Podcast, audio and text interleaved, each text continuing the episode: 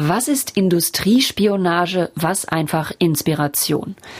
Tja, das kann ein schmaler Grad sein oder aber sehr konkret und heutzutage sogar hinter Gittern enden. Um einen solchen brisanten Fall der, man muss es schon fast sagen, unabsichtlichen Industriespionage, um den geht es heute. Und wir reisen mehr als 200 Jahre in die Vergangenheit. Und zwar nach Sachsen-Anhalt, ins östliche Harzvorland. Denn dort ist die erste deutsche Dampfmaschine Watcher Bauart entstanden. Unter welchen Umständen? Hören Sie selbst. Weltgeschichte vor der Haustür. Ein MDR Kultur Podcast. Und jetzt nochmal Hallo von mir. Ich bin Pia Offelmann. Ich hoste diesen Podcast, in dem wir alle zwei Wochen Ihnen Geschichten aus Sachsen, Sachsen-Anhalt und Thüringen mitbringen. Und zwar solche mit Weltgeschichtsbezug. Für die heutige Geschichte, bei der es um Feuermaschinen und Spione geht, müssen wir uns erstmal die damalige Zeit angucken und uns ein bisschen in sie hineinversetzen. Also wir schreiben das ausgehende 18. Jahrhundert. Im Pionierland England ist die Industrialisierung schon in vollem Gange Seit den 1760ern ist die Spinning Jenny am Start und macht den Spinnprozess produktiver. Die Städte wachsen, die Schornsteine rußen. Naja, und auch in den deutschen Landen will man England nacheifern. Wie beispielsweise im östlichen Harzvorland, wo viel Kupfer abgebaut wird. Mein MDR Kulturkollege Tom Hartmann, der war in Mansfeld-Südharz unterwegs, so heißt der Landkreis heute. Tom, du meintest ja vorab, dass selbst der preußische König seine Finger da im Spiel hatte. Wie ist denn das zu verstehen? Die erste deutsche Dampfmaschine nach dem Prinzip von James Watt, die wurde im Bergbau bei Hedstedt eingesetzt. Daran erkennt man schon, dass es wahrscheinlich nicht darum geht, industriell gegen die Supermacht Großbritannien anzukämpfen, sondern da geht es um ein rein praktisches Problem. Natürlich hätte man eine Dampfmaschine auch in England kaufen können, bei James Watt kaufen können. Aber James Watt hat den Verkauf an ganz konkrete Bedingungen geknüpft, nämlich er hat gesagt, ihr könnt die haben, aber nur, wenn er die die nächsten 14 Jahre auch nimmt. Also er hat sich ein Liefermonopol sichern wollen. Und daraufhin hat der preußische König Friedrich II. gesagt, nicht mit ihm, nicht mit mir. Und man musste sich was anderes ausdenken und daraus entsteht eine Geschichte, in der es um Spionage geht, in der es um Eigenleistung geht, in der es um sehr, sehr, sehr viel Geduld geht und in der ein Mann namens Karl Friedrich Bückling zur zentralen Figur avanciert. Hans-Jürgen Raddern, der ehemalige Leiter des Mansfeld-Museums in Hedstedt, der hat diesen Karl Friedrich Bückling mal beschrieben.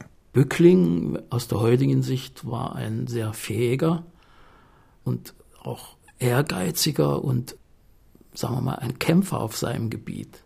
Er wollte das auch aus eigenem Antrieb, davon bin ich überzeugt, unbedingt lösen.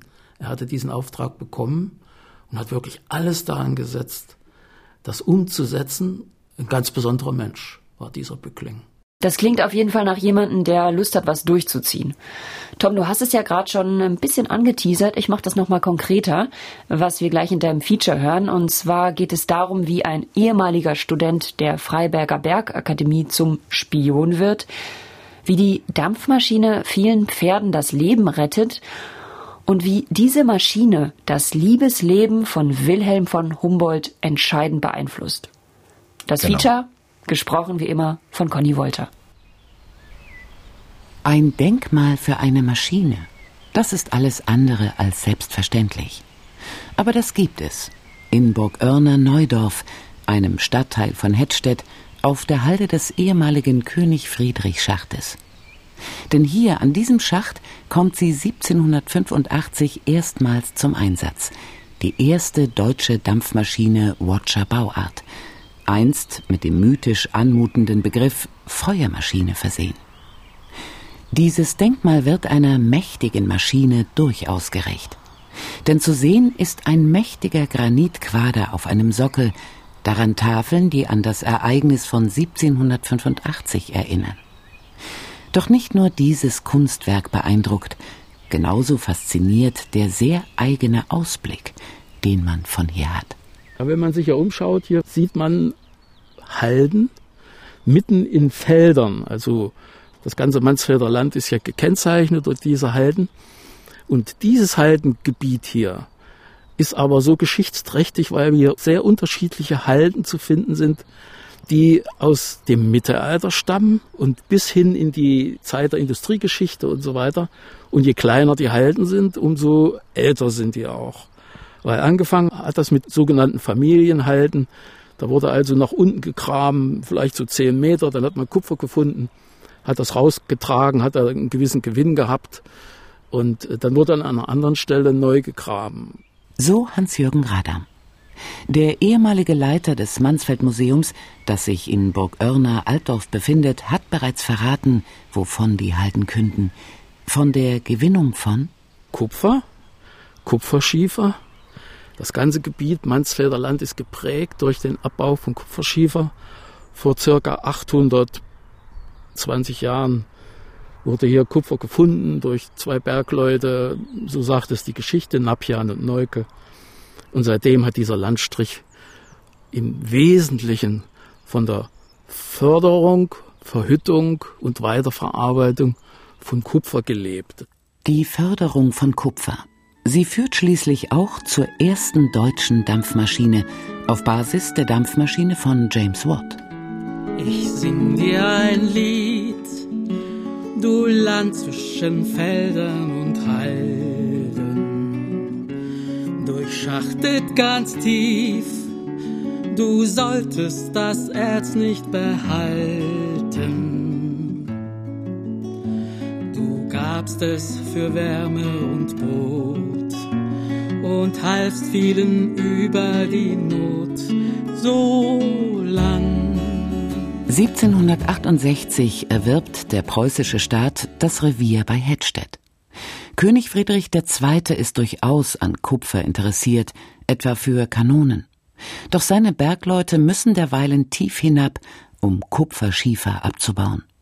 Und je tiefer man einfährt, umso mehr wird das Grubenwasser zum Hindernis, wird die Entwässerung eines Schachtes mit Hilfe des Pferdegöbels zum Problem. Ein Pferdegöbel ist eine mechanische Einrichtung, in der Pferde im Kreis laufen, eingespannt sind und sie drehen quasi eine große Umlenkrolle, die dann die Kraft umleitet, aus einer Drehbewegung eine Hin- und Herbewegung macht, mit der dann im Schacht unten die entsprechenden Saugpumpen bewegt wurden, die das Wasser nach oben brachten. Für die Tiere stellt diese Arbeit eine todbringende Quälerei dar. Da muss man sich vorstellen, da waren an einem Göbel elf Pferde, die wurden geschunden, sechs Stunden lang mussten die im Kreis laufen, unter Schwerstlast, wurden ausgewechselt. Nach sechs Stunden kamen neue Pferde, also Pferde, Pferde, Pferde. Und trotzdem schafften die es nicht dann auf Dauer aus einer gewissen Tiefe von ungefähr 50 Metern unter dem Ablaufstollen, wo das Wasser weglaufen konnte in die Wipper, das Wasser zu fördern, waren überlastet und es war auch eine Preisfrage. Pferde kosten eben auch entsprechendes Geld. Und man suchte nach Möglichkeiten, das zuverlässiger, kostengünstiger und zukunftsträchtiger umzusetzen.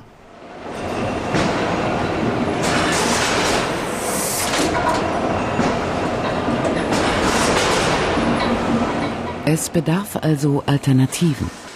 Und hier nun tritt die Dampfmaschine von James Watt auf den Plan. Der gebürtige Schotte hat die Dampfmaschine zwar nicht erfunden, aber erheblich verbessert. Gemeinsam mit dem Unternehmer Matthew Bolton betreibt er eine Firma, die seine Schöpfung unter die Grubenbesitzer bringt. Und das ist auch in Preußen bekannt. Watt würde seine Maschine sogar nach Preußen liefern, allerdings nur bei der Gewährung einer Monopolstellung für 14 Jahre, wie er 1778 schreibt. Wir wünschen, dass man diesen Punkt recht verstehen möge, nämlich, dass wir keinen Schritt in der Sache tun können, ehe uns das Privilegium erteilt ist, wir können mit Verfertigung der Maschine nicht vor nächsten Julius anfangen, und wir glauben, sie zum Aufrichten fertig nicht vor künftigen Frühling liefern zu können. Schon bald darauf machen sich zwei Männer reisefertig. Der Oberbergrat Johann Philipp Weiz von Eschen und der junge 1756 in Neuruppin geborene Karl Friedrich Böckling, der die Bergakademie in Freiberg besucht hat. Ihr Ziel ist England. Ihr Ziel ist James Watt. Was Watt und Bolton nicht wussten, war, dass der Auftrag des Königs lautete, sich die Maschine so genau und so gut anzuschauen, dass man hinterher in der Lage sei, entsprechende Risse, also technische Zeichnungen anzufertigen, nach denen man dann eine solche Maschine nachbauen könne. So, und das war natürlich, würde man heute sagen, Industriespionage, das gab es aber damals in dem Sinne noch gar nicht. Damals war es üblich, wenn etwas neu war, dann guckt man das ab und macht es nach. Es gab zwar Patente in England, aber die galten nur für England. Und man hat sich also von Wort das alles zeigen lassen. Unter der Prämisse, dass man eine Maschine kaufen wollte. Das war der Vorwand. Die Hobbyspione machen ihre Sache nicht schlecht. Schauen sich Watts Fabrik an, lassen sich eine Dampfmaschine in Chelsea vorführen, speisen mit ihm. Und haben dann sicherlich ohne Begleitung von Watt dann auch Gelegenheit gehabt, entsprechende Maße zu nehmen von den Einzelteilen dieser Maschine. Und da konnte man entsprechende Aufzeichnungen machen, um dann da heraus tätig werden zu können.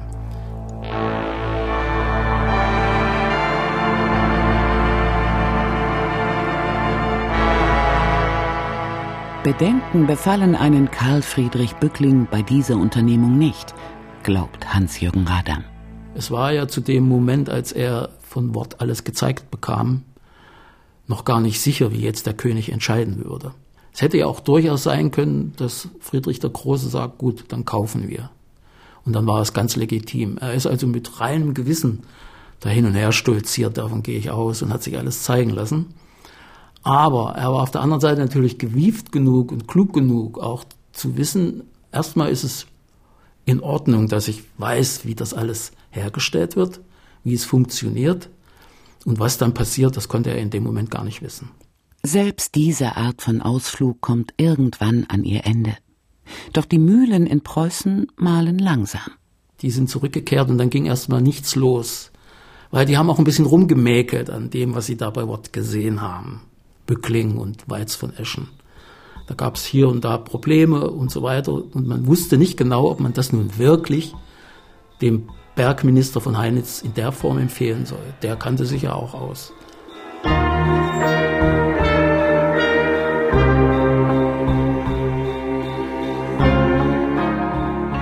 Erst Jahre später nehmen die Dinge Konturen an. Bückling übernimmt das Projekt Deutsche Dampfmaschine Watcher Bauart und lenkt zunächst den Bau eines Modells, das ganz gut funktioniert, aber nach einer Weile immer wieder stehen bleibt. Das hat man dann nicht so ernst genommen und hat dann trotzdem den Bau der Maschine im richtigen Maßstab begonnen. Und da war natürlich einiges notwendig. Man musste entsprechende Gewerke einrichten, Schlosserei, Dreherei, Tischlerei und so weiter, um all solche Arbeiten ausführen zu können denn die Teile mussten nachbearbeitet werden. Die wurden überall bestellt, wo entsprechende Hammerwerke, Schmieden, Schlossereien existierten, die haben das angeliefert. Aber all diese Teile, die dann kamen, die mussten auch nachbearbeitet werden, mussten auf Maß gebracht werden. Es war ja nicht so wie heute, dass es nach einer DIN-Norm all diese Dinge gab, sondern es gab ja nichts. Es war alles zum ersten Mal. Um lange Wege zu vermeiden, entstehen Modell und Maschine direkt am König Friedrich Schacht. Und am 23. August 1785 präsentiert Bückling seine Feuermaschine erstmals offiziell. Die Maschine hatte viele Kinderkrankheiten, wie man das so kennt, auch heute noch. Und es gab immer wieder Probleme und das Hauptproblem war aber die Steuerung der Ventile. Das war ein Mechanismus, der nicht ganz unkompliziert war, Dampf rein, Dampf raus, Wassereinspritzung, all diese Dinge.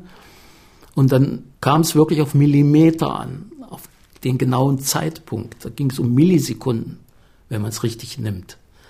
Und mit so einem groben Gestänge auf Millisekunden zu achten, ist nicht leicht.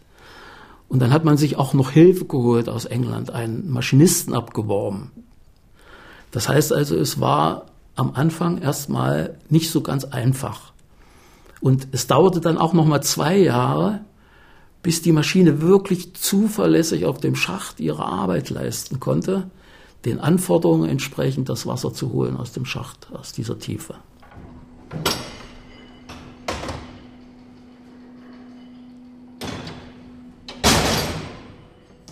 Wer einen Nachbau dieser Dampfmaschine in Aktion sehen möchte, Der sollte sich zum Mansfeld-Museum im Humboldt-Schloss begeben, das natürlich nicht nur Bücklings Konstruktion vorbehalten ist. Das Gebäude des Schlosses wird heute genutzt, einmal als Museum mit der Stadtgeschichte, der Geschichte unserer Dampfmaschine und auch der Geschichte von Wilhelm und Caroline von Humboldt. Wir haben hier in dem Museum einen Festsaal, den Festsaal Caroline. Hier kann man Konzerte geben, man kann Lesungen durchführen, man kann Theater spielen oder auch ganz ernst und ehrlich heiraten. Sagt Kerstin Träger vom Mansfeld Museum. Originellerweise prallen an dieser Stelle die Geschichte der Dampfmaschine und die der Humboldts sogar aufeinander. Denn Technik ist der Grund, dass sich das Paar erstmals treffen kann. Hans-Jürgen Radam. Die Dachrödens hatten hier ein Gut, das Rittergut, und der alte Herr, der hier Landrat gewesen war, kannte diese Dampfmaschine bestens. Und seine Tochter Caroline war im brieflichen Verkehr mit dem jungen Wilhelm von Humboldt, der damals in Göttingen Jura studierte, mit seinem Bruder Alexander zusammen. Und diese Briefe, die wurden inniger und inniger. Und irgendwann entbrannte dann der Wunsch, wir müssen uns sehen.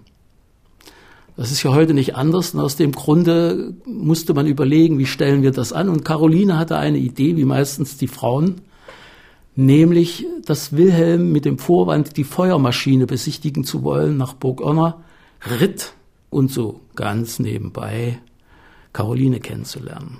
Sie schrieb aber auch, wenn du dann da bist, geh nicht gleich zu meinem Vater, sondern komm erst zu mir, du findest mich in der Laube. Die zwei sind voneinander alles andere als enttäuscht heiraten später und finden in Burg Oerner ihr erstes Zuhause. Am Ende der DDR wird das Humboldt-Schloss Museum. Eine Rettung. Kerstin Träger. Als es dann so marode war, weil man es nicht instand gehalten hat, dass es dann doch abgerissen werden sollte, hat der Kombinatsleiter des Mansfeld-Kombinates, Professor Dr. Jentsch, gesagt, er ist gerade auf der Suche nach einem Objekt für ein Betriebsmuseum zur Präsentation des VEB Mansfeld-Kombinates, hat sich für dieses Objekt hier entschieden, hat es sanieren lassen. Und 1989, im August, September, wurde das Haus dann als Museum eröffnet und dann war es, ich glaube, das kürzeste Museum der DDR-Zeit. Zum Mansfeld Museum gehören heute der Garten des ehemaligen Gutes, ein einstiges Eislaufstadion, das man in eine Bergbaulandschaft verwandelt hat, um vor allem Kindern einen Eindruck davon zu vermitteln, sowie ein Maschinenpark mit Maschinen der Bergbaufolgeproduktion. Und in einem Gebäude der Nachbau der ersten deutschen Dampfmaschine nach dem Watt-Prinzip. Auch der ist dem Engagement des Mansfeld-Generaldirektors Karl-Heinz Jentsch zu verdanken.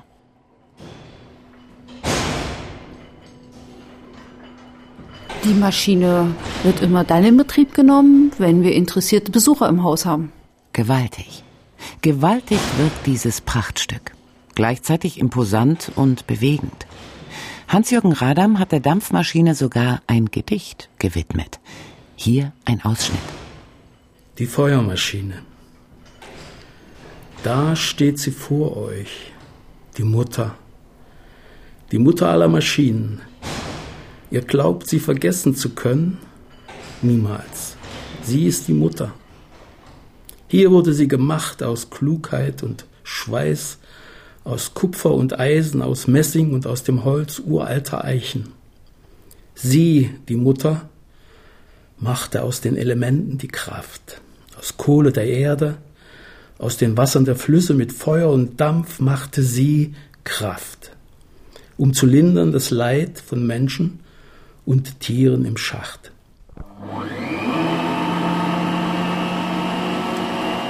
Bleibt die Funktionsweise der ersten deutschen Dampfmaschine Watcher Bauart zu erklären, natürlich stark vereinfacht. Kerstin Träger bedient sich bei der Erläuterung eines Modells, das etwas weniger kraftvoll klingt.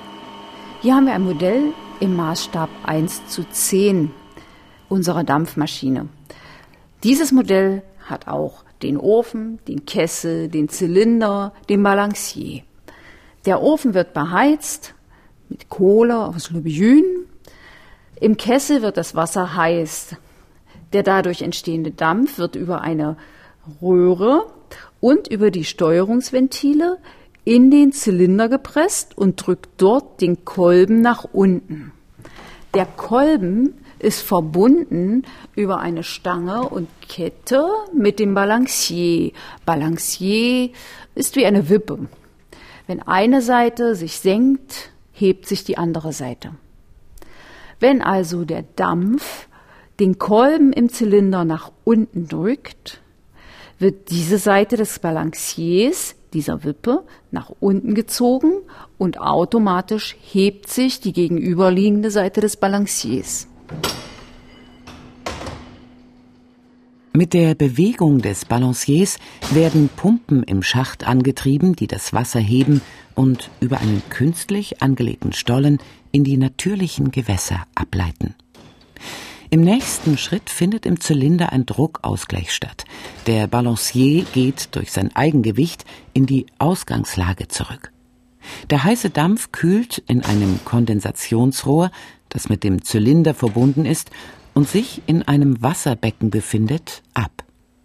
Ein Prozess, der durch das Einspritzen von kaltem Wasser in das Rohr rapide beschleunigt wird. Es entsteht ein Unterdruck, welcher den Kolben im Zylinder nach unten zieht.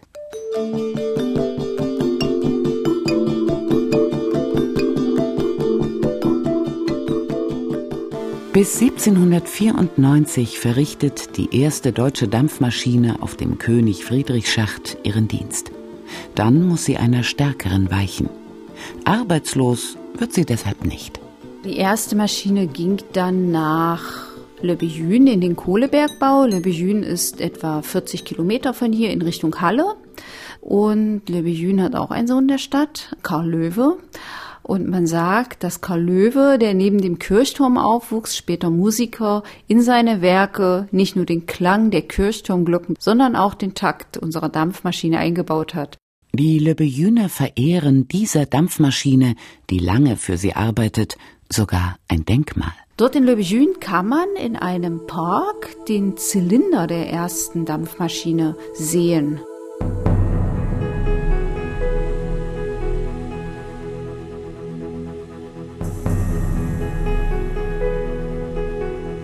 Ein Denkmal in Lübbejün, eines in Hettstedt, der Nachbau im Hettstädter Mansfeldmuseum. Viel Wertschätzung für eine Maschine. Aber die erste deutsche Dampfmaschine Watcher Bauart ist eben nicht nur eine Maschine, ist mehr als nur sie selbst, weist über sich hinaus.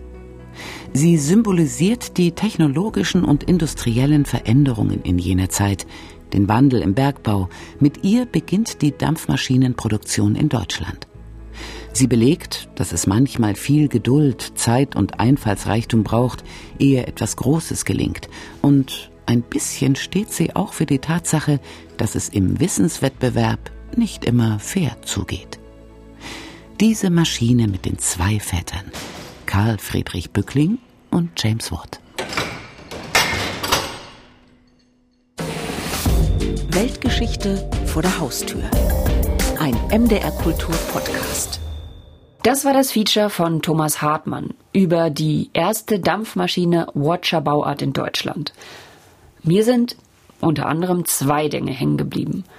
Einmal, dass es um eine Welt vor der DIN-Norm geht. Also eine Welt, wo Industriespionage noch kein Thema war, sondern man sich freundlich einlud und über Erfindung offen spricht. Also man irgendwie denkt, ja, vielleicht kaufen die das jetzt von mir. Finde ich irgendwie, irgendwie ganz süß. Ich habe mich das auch gefragt, muss ich ganz ehrlich sagen, weil ich dachte, auch in der Recherche also ist James Watt da nicht auch ein bisschen naiv rangegangen an diese ganze Nummer.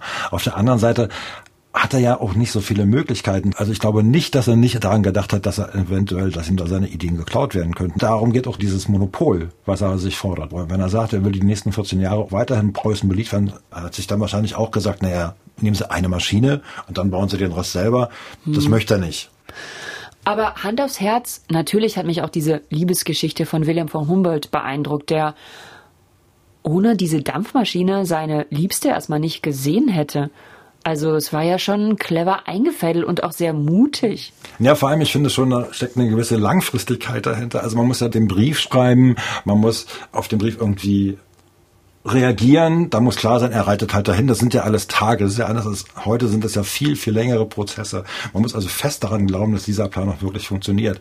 Und dann weißt du ja immer noch nicht, was eigentlich wirklich passiert, wenn er denn dann in der Laube steht. Also wir Ja, wissen ja, in der Laube. Also ich meine, man weiß ja noch nicht, wie er aussieht. Heutzutage würde man sich das ja so eine lange Reise aufzunehmen für jemanden, den man, von dem man noch nicht mal, na gut, vielleicht hat er ein Foto gesehen, das weiß ich jetzt nicht so genau. Oder irgendwie. 1785. Ja, eine Abbildung. Ähm, ne? Die kann immer, gut, heute, heutzutage kann sie auch, heutzutage kann, Kann sie auch viel sein. sein. Genau, ja, die ja. Unsicherheiten sind groß und trotzdem hat das gewagt und die waren ja dann, ein, was ihre Paarbeziehungen angeht, ein ziemliches Vorbild für die Zeit. Na, Vorbild würde ich nicht mal sagen, aber So habe ich's gelesen, Ich ja. glaube, ich denke, das ist eine sehr moderne, also selbst für heutige Verhältnisse eine sehr moderne Herangehensweise an das Beziehungsleben, weil also Wir sagen es kurz, wie es ist. Sie hatten eine offene Ehe und haben jeweils andere äh, Partner gehabt. Partner gehabt. Genau, Und ja. ich glaube, sie wollte auch an einer Stelle mal einen Partner mit in das Familienleben integrieren. Also ja, Ja, die hatten sich ja relativ bei Zeiten verabredet, wir machen hier eine offene Beziehung. Also die wollten dem anderen die Freiheit lassen jeweils, was ich zum einen für damalige Verhältnisse eine relativ äh, moderne Herangehensweise an Beziehung finde, aber natürlich auch voraussetzt, jetzt bei der männlichen Seite, bei Wilhelm von Humboldt, dass er sagt, okay, du bist gleichberechtigt, du hast die gleichen Rechte wie ich und das ist ja für 1785 nicht selbstverständlich. auf jeden Fall. Ja. Ja, schön, dass wir mal diesen Exkurs hatten der offenen Ehe und das bei der Dampfmaschine. Wer Ja, das- äh, hätte das gedacht? Interessant, dass es diesen Wenn Nebenweg dieser Dampfmaschinengeschichte gibt. Ja, einen interessanten Seitenstrang. Wenn Sie noch äh, weitere Folgen vom M der Kultur Podcast hören wollen, dann können Sie natürlich ja einfach mal in die ARD Audiothek gucken oder auf mdrkultur.de. In zwei Wochen gibt's auch die nächste Podcast-Folge. Da geht es um die Erfindung des Skats in Altenburg. Und natürlich wissen Sie, Sie können uns schreiben, wenn Sie Anmerkungen haben, an unsere Mailadresse weltgeschichte.mdr.de. Tom und ich freuen uns, dass Sie zugehört haben. Ja, ganz gewiss. Und ich sage Tschüss, bis in zwei Wochen.